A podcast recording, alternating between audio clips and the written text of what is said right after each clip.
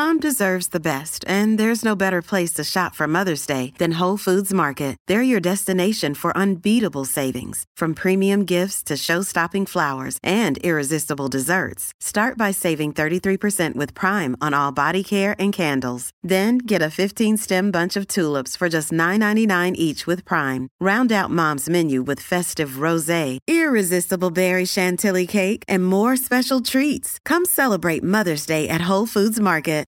You're listening to episode 100 of the Marathon Running Podcast. In this episode, we're going to give you tips on what to do after your marathon.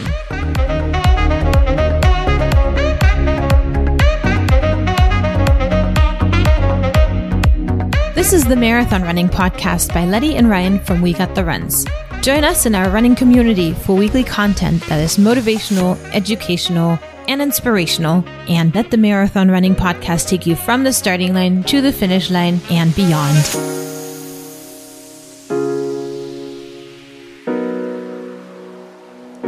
Hey, runners, and welcome to episode 100. This is our 100th episode. Who would have known that we'd get here? And who would have known that today I'm going to be recording this episode all by myself?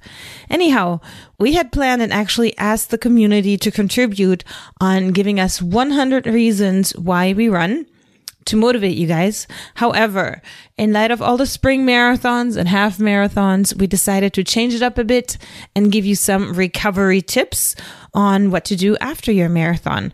So a lot of you raced the Boston Marathon just actually today as this podcast comes out. And then we also have a lot of friends that raced other races and half marathons as well. So we figured this episode would come in a little bit more handy. And then once you are back into, you know, recovery mode. We'll give you reasons to run so you can uh, get that spike or, you know, feel that itch to run again.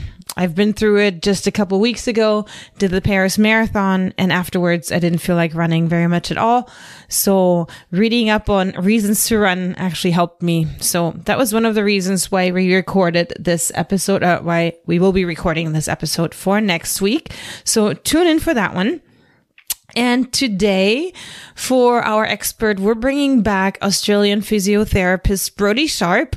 He has his own podcast, the Run Smarter podcast. He's also a physical therapist that is available online for bookings. He's also a writer, and we really value his opinion and view on things. He's very realistic and, uh, you know, like most Australians, doesn't fluff it up so much. He really gives us great data.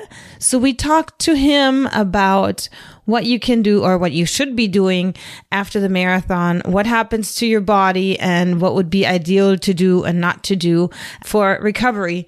So before we hop into that, however, I want to give you some information that I found on the Runner's World website about what you should do after finishing a marathon. So again, this is from Runner's World and this is kind of a more of a fun article that breaks it down a little bit. So at the finish line, try to keep moving for at least 10 to 15 minutes.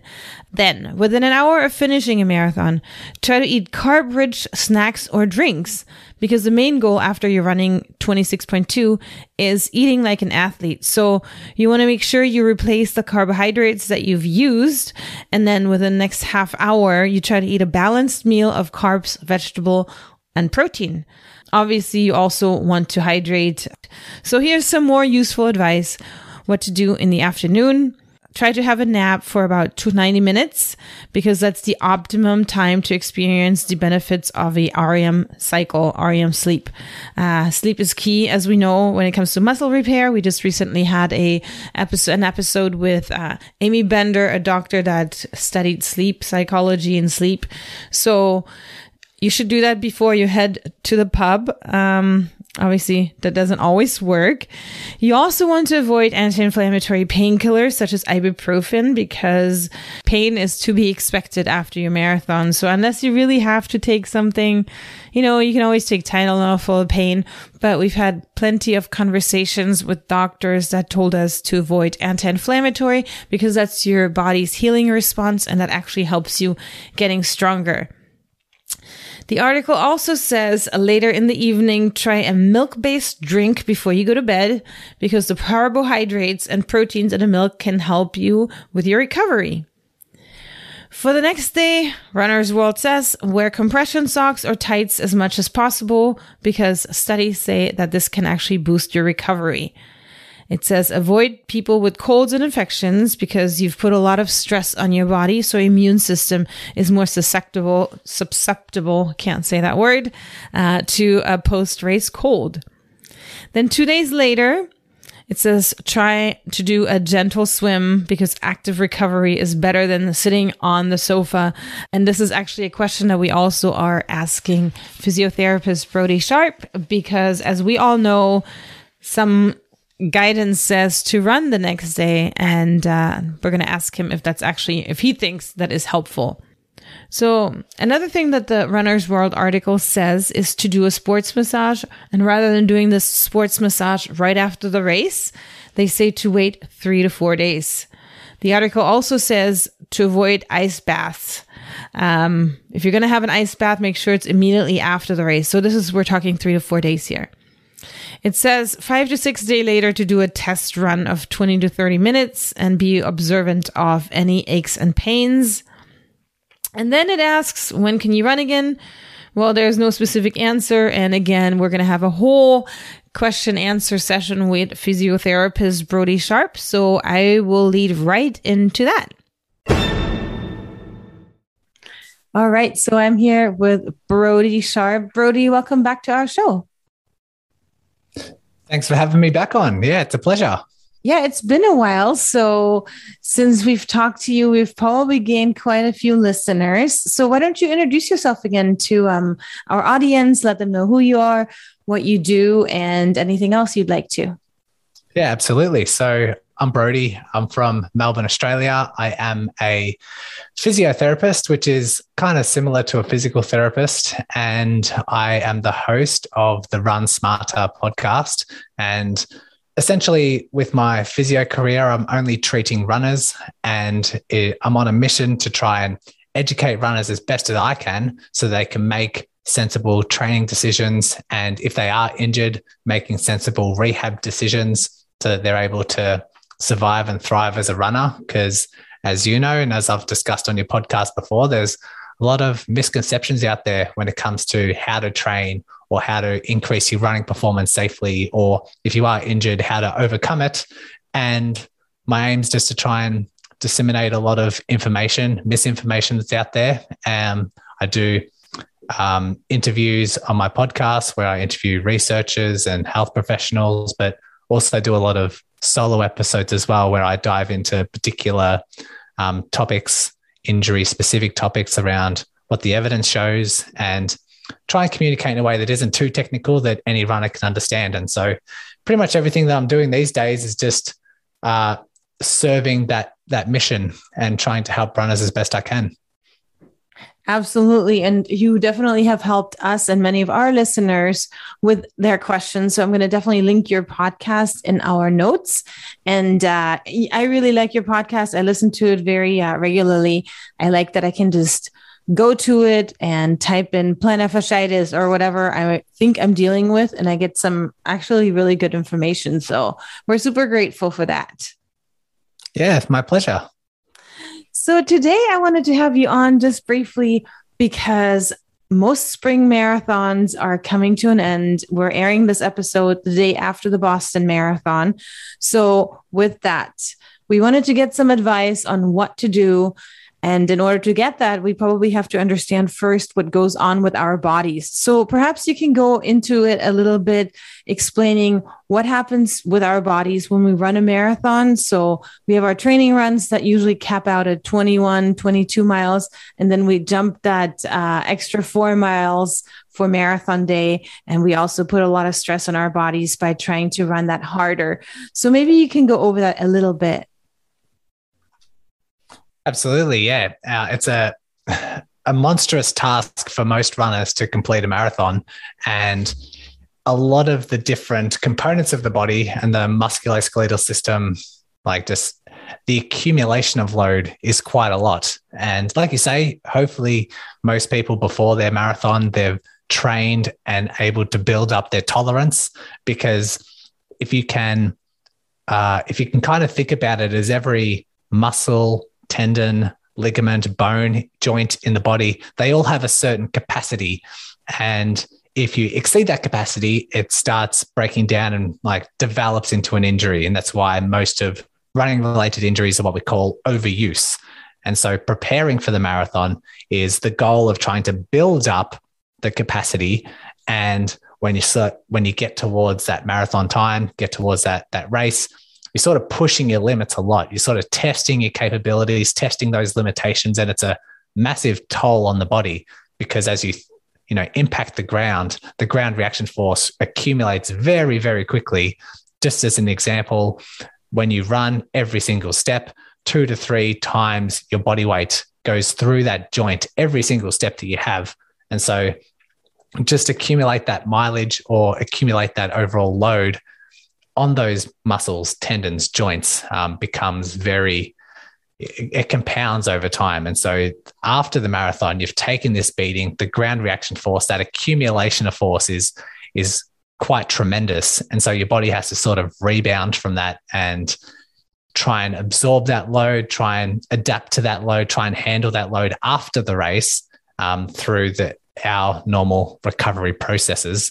But another thing that we need to consider is your cardiovascular system, um, the brain as well. Like all of these uh, things, when you do these events and sort of challenge the limitations, um, there's research to show like after a ultra marathon, like some people's hearts get enlarged a little bit. And I just had Brady Holmer, who's a cardiovascular uh, physiologist, onto my podcast last week, and he was talking about heart health and how these ultra events um, can be quite strenuous on the cardiovascular system. So we do need time after the marathon to really appreciate, respect the load that has on the body, the demands that the body is required, and start getting into that recovery process and being sensible with that recovery process. Okay. So, wow, I didn't know that about the enlarged hearts. And I'm assuming that's ultras. Yeah. Anything that's very, very challenging for your body. Um, I think the research, it's not necessarily my expertise, but um, what Brady was saying was yes, it's in the ultra events, but just goes to show these strenuous endurance events. I think a marathon would be included in that for most runners. That is, it is strenuous on the cardiovascular system. Yeah, absolutely. So when we run and say we're in a great position of not having pre existing injuries, our soreness, right? That means we have torn muscle fiber. Um, how much in general does, or how much time do we need in general for that to heal?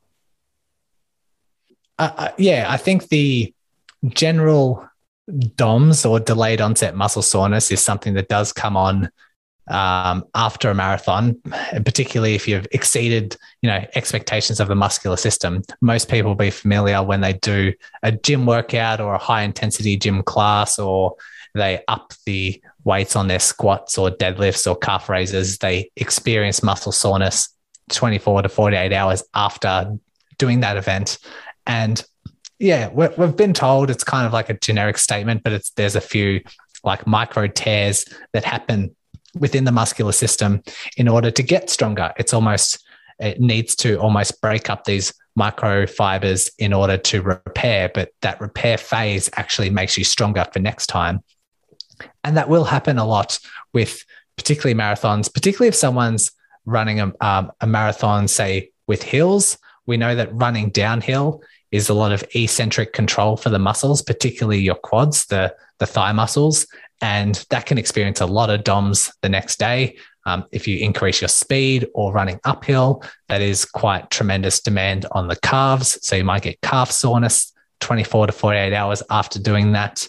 And it will depend on how long it takes. It depends on the, the how efficient you are into recovery mode. Um, it will depend how strong you are prior to the event.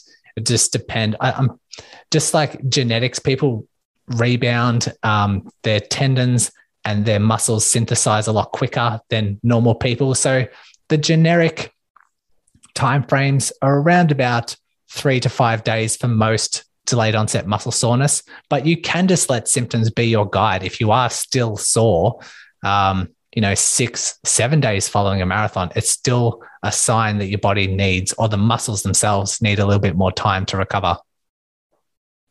Okay. So, yeah, that makes complete sense because I mean, normally we don't get sore until a day or two after, and then it stays with you for a little while.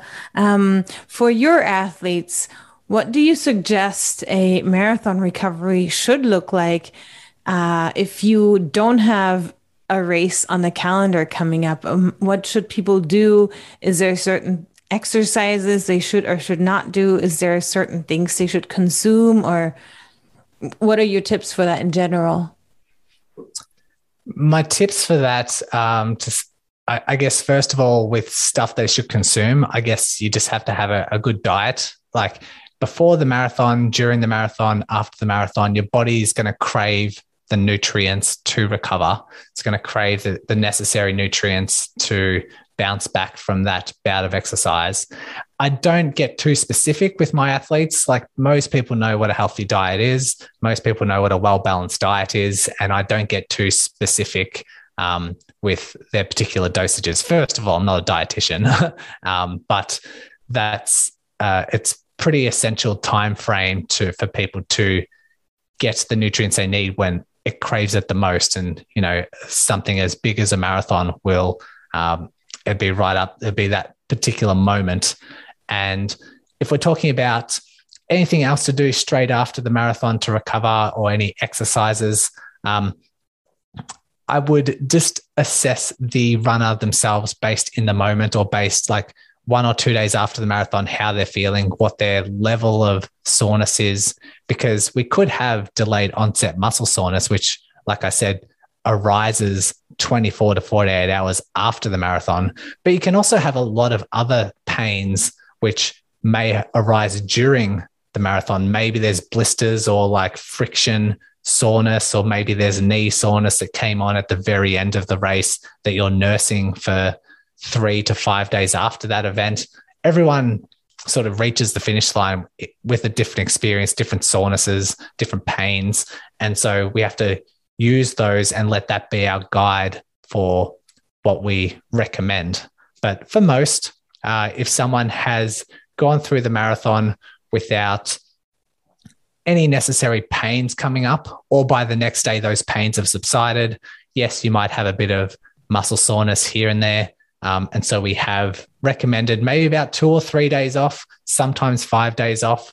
But after that, after that kind of window, we just let the body decide. Is this when you need to really start paying attention to what your body wants? Don't just get an itch to go back into running because you've had five days off running.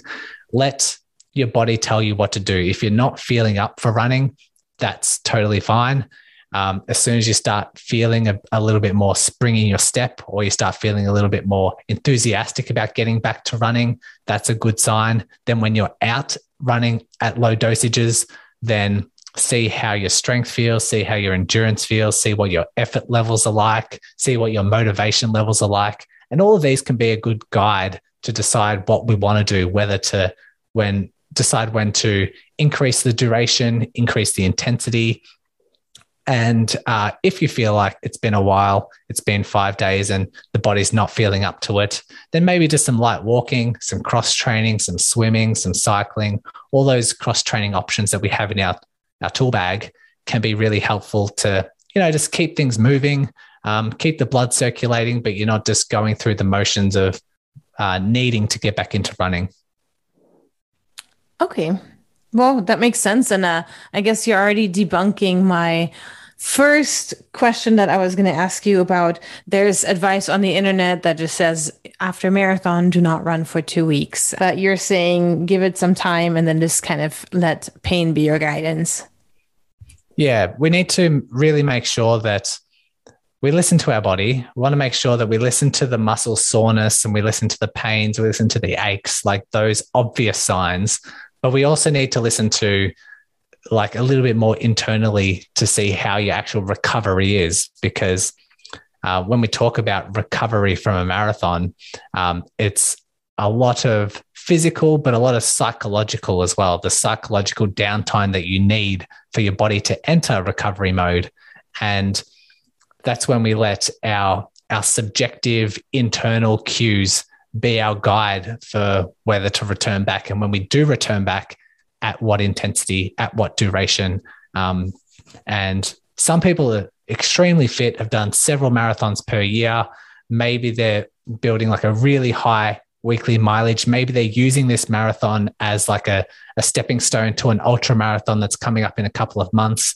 Their conditioning, they might run that marathon, be totally fine the next day. They might only need one to two days rest, depending on how fit they are. And so that's why we need to treat every scenario as um, as a different case and we let the body decide because the body knows best. And if you're in tune with those body signals then you're sort of making the right decision. Um, so the generic advice that you see of don't run for two weeks after a marathon um, would just depend. There's there's too many variables to work out a blanket statement like that to see if it's accurate. Yeah completely makes sense um, another one that I read online, another piece of, of advice says if you run the next day, you will be less sore in general. Could that be true? Um, you maybe have the perception of feeling less sore. Everyone reacts a little bit differently. And it's very similar to before an event. Um, some people need two days of complete rest to feel really fresh for the marathon. But then other runners feel better if they have a run before the marathon, the day before the marathon to kind of sh- keep things moving, shake out the cobwebs, and then they perform better on the next day. So it all depends on how someone responds. And maybe it's genetic makeup, maybe it's just preference, maybe it's just perception, um, all these individual um, factors that come into play. But potentially, um, if it's like a really low intensity walking, hiking, something that just makes you just move around at a very low intensity the next day might make you feel better.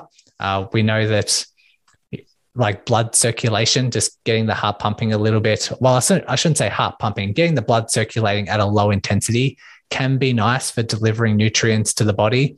Um, each to their own. You can try it. I would imagine there'd be some runners who just don't exercise whatsoever and just feel really stiff after a marathon. Whereas walking, moving around, maybe doing some really low intensity cross training just helps keep the joints fluent, keep the joints moving, and have the perception of feeling better.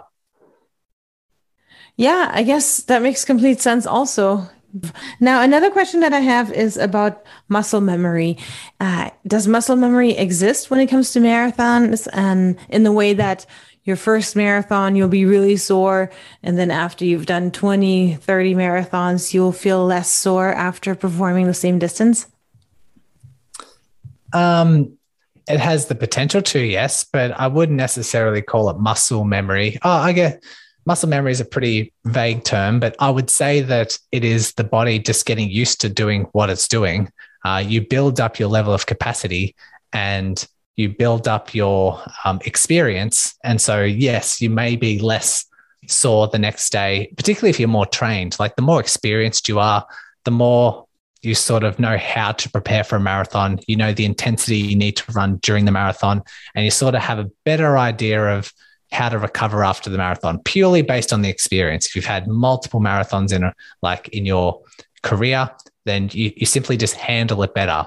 But from a muscle, like internal body perception type of thing, uh, I would say that your capacity is overall better. You're able to tolerate the load of a marathon better because you've had that experience. And so, yes, it could be muscle memory, but it could also just be the overall capacity experience of a race um, is just better handled. You could say the the brain does a really good job of if it is unknown or if it is something that provokes a lot of anxiety or worry or just like a heightened emotion, then you might experience some soreness afterwards just because it's a little bit of an unknown. Um, but if you've had that experience before, the brain's a little bit less freaked out, you could say. It sort of recognizes this pattern, it sort of recognizes the, the loads that are required. And the brain has that memory of knowing, oh, I've done this in the past and I've been fine. I haven't been injured. I didn't break down. And so it will be okay this time. And the brain in itself and that memory can play a factor as well. That's interesting. That's uh that's cool. So, and I guess I guess my last question to you is if you want to use this last marathon that you completed and build on your fitness, obviously taking a few days off won't hurt you. Um, at what point do you take too much time off? How long does it take to lose fitness? And how would one best go about being able to build on your fitness using your past cycle to train for yet another marathon? I think we'll start with like how long it takes to lose fitness. Um, this will be different for everyone, but I see, I talk with a lot of injured runners all the time, and they don't want to take any days off when they're injured because they're scared they're going to lose fitness. Uh, the marathon can be a, the same. Like some people might jump back into running a bit too soon when the body's not really ready, or they might jump into something that's too long of a duration or too intense uh, because they're scared of losing their fitness. The body will take about two weeks of essentially like complete rest to start losing fitness. But there's a few um, nuances in there. The two weeks is rest. So if you spend two weeks not running, you'll still preserve a lot of your fitness if you spend time within those two weeks to do other things like hiking or cross training, um, cycling, swimming, some sort of low intensity cardio thing that will help preserve a lot of your strength, uh, a lot of your fitness. And it's very hard to lose fitness when you are constantly doing something, even if it is low intensity. All it takes is a little bit of a trigger, uh, short duration, but just low intensity enough to maintain fitness levels. But as most people will know, if they've had an illness or they've had like maybe surgery and they've spent time in hospital, if they've spent time bedridden, fitness is lost very quickly. But that's only because it's complete rest. You've taken the total opposite direction of staying active and moving and spent a couple of days not moving. And it's those circumstances where fitness will be will be lost quite quickly, but it's also regained a lot quicker. You'll notice that even if you've spent two weeks off, the first or second run back might feel like a bit of a struggle and you might seem like you've lost a bit of fitness.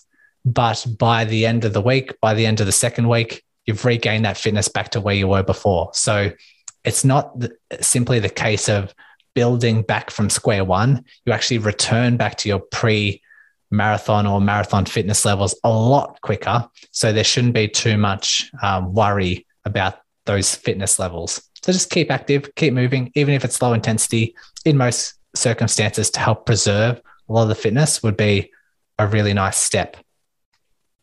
Okay. And I guess I lied. I do have one more question. Um, and it's regarding strength training, because I know you do that. And for you, it goes hand in hand with your running. And I'm assuming as your runners ramp up for marathons, taper week comes and you also kind of taper the strength training. But then what do you do right after your marathon? When do your runners start, or when should runners start with their strength, tra- strength training again? Hmm. I would say follow the same cues as with the running. I would let the the muscle soreness settle down and then when you start going back into your strength and conditioning side of things, I would make sure that you're just listening to your body. You might want to start lifting weights at 70% of what you did pre marathon, just as a bit of a test, just as a bit of a trial, just to see how the body responds. And if you're not feeling strong, if you don't feel like you have a lot of energy, maybe it's not a great time. Maybe that's the best time to, you know, just stick to low intensity stuff. But you might find quite quickly that if you've spent enough time recovering, that strength and conditioning, like you start to gain your strength back, you start to have enthusiasm for picking up the weights and doing your squats and lunges and calf raises, and your body responds in the same manner that it would pre-marathon, they're very good signs that it's time it's time to get back into that strength routine. So again, because everyone's different, everyone has different modes of recovery, different um, times of their recovery. Just let your body be the guide. Okay, awesome. Thank you, Brodie, so much. And if our runners, well, they know where to check out your podcast, but how else can they reach you? And maybe tell us also a little bit about the book that you're writing currently. Yeah. So if um, you can search the Run Smarter podcast wherever you uh, are listening to this now. Um, other resources, I am quite active on Instagram. So at Run Smarter Series is my handle. I have my website, runsmarter.online. Um, on there is a, a link to a free injury chat if anyone wants to just have a chat about managing their injuries or rehabbing their injuries. Um, we can just jump on and see any, any way that we can help. And uh, what was that? Oh, yes, the book. So I am trying to reach as many runners as I can. And I know and understand that not everyone are podcast listeners.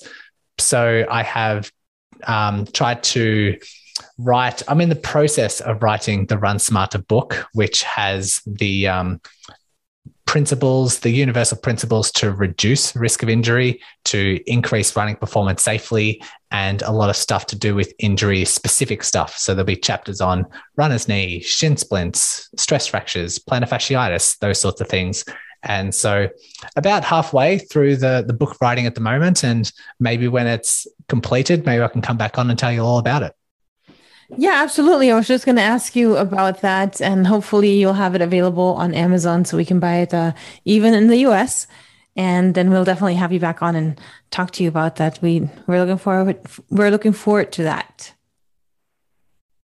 Yeah, I'll be excited to to share it. Awesome. All right. Thank you so much, Brodie, again, and uh, we'll speak with you later. Thanks for having me on again, Letty. Had a good good time. It's good fun, good chat.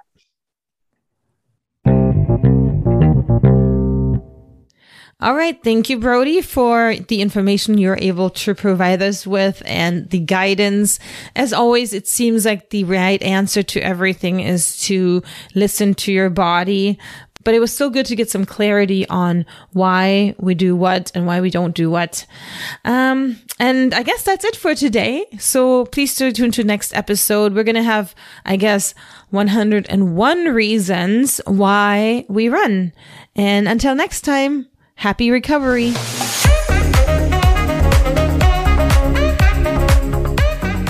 Thanks for tuning in. For more information, head to www.runningpodcast.us. And as always, have a great week of running.